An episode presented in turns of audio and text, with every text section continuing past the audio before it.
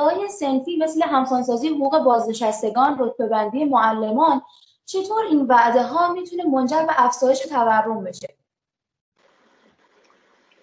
ببینین خب اینها یه بخشی از این سیاست های چهار دولت قبلیه که سرکوب دستمزد این گروه هایی که اشاره فرمودید مثل معلم مثل کارگرا صورت گرفته. به هر صورت اینها گروه هایی هستن که باید به حقوقشون توجه بشه و بی توجهی به حقوق اونها بوده است که بسیاری از این مشکلات کنونی رو رقم زده. به هر صورت من تصور نمی کنم که کسی مخالف افزایش حقوق این دسته از کارکنان باشه. منتها نکته قابل توجهش این است که منبع تأمین این افزایش حقوق ها باید از کجا صورت بگیره؟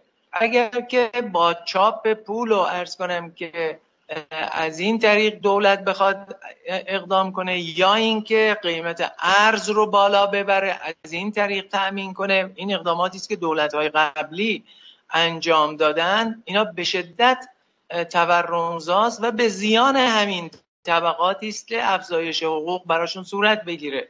این کار بایستی که از طریق مالیات ستانی حذف مالیات های معافیت های مالیاتی بزرگی است که به از این شرکت های خصولتی اعطا میشه. باید از اون طریق و مشارکت دولت در سود این خصولتی هاست که باید صورت بگیره. اصلاحات این کاملا مشخصه. اصلاح تو نظام مالیاتیه. که باید این دسته از فعالیت های بازی و سوداگری مالیات های بزرگی بخشی از این مالیات ها رو باید به صورت یارانه دستمزد و یارانه تحقیق و توسعه به بخش خصوصی فعال در حوزه صنعت و تولید بدهند. این هم البته باید دستبندی بشه مشخص بشه که کدام صنایع مورد نظرند. اصلاح دیگری که باید صورت بگیره اصلاحات در نظام بانکیه تمام این فعالیت های نامولد رو نظام بانکیه که تقضیه می‌کنه.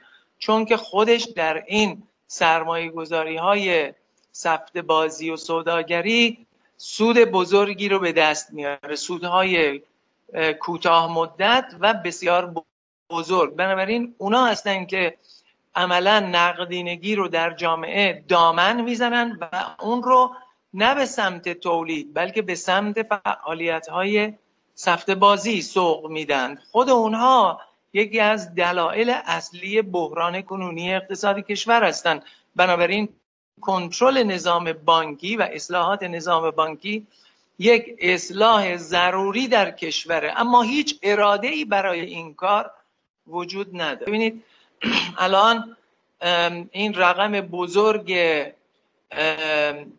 نقدینگی که در کشور وجود داره تقریبا سی درصد یا حد اکثر سی و پنج درصد اون در اختیار مردمه که اینها به صورت به اشکال مختلفی حبس شده. این وارد خیلی درصد کمیش وارد فعالیت های سوداگری میشه. اما 65 درصد بقیهش در اختیار بانک ها بنیادها و نهادهای اقتصادی قدرتمنده که اینها در واقع وارد فعالیت های سوداگری و سفت بازی میشن. اینان که تورم رو دامن می‌زنن و تقاضاهای بسیار بزرگ در حوزه های نامولد فعالیت های نامولد ایجاد می‌کنن.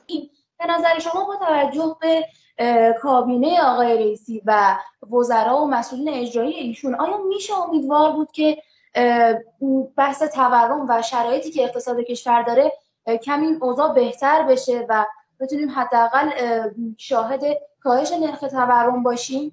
منتها نکته ای که وجود داره این است که دولت سیزدهم آیا برنامه روشنی برای مواجهه با بحران کنونی اقتصاد داره یا خیر من ندیدم و اون چیزایی که خوندم اینها برنامه نیست. این پرسش که امروز مطرح میشه که آیا این وزیر مناسب هست یا نیست به نظرم پیشتر بایستی این سوال مطرح بشود که آیا برنامه دولت سیزدهم برای مواجهه با شرایط کنونی از دقت و روشنی و شفافیت کافی برخوردار هست یا خیر من ندیدم چنین برنامه ای رو و متاسفانه اگر این برنامه دقیق وجود نداشته باشه اگر مسئولین کنونی دولت سیزدهم تصور کنند که می توانند شرایط رو عادی جلوه بدهند و سیاست های دوران عادی رو بخواهند بر اقتصاد کشور حاکم کنند.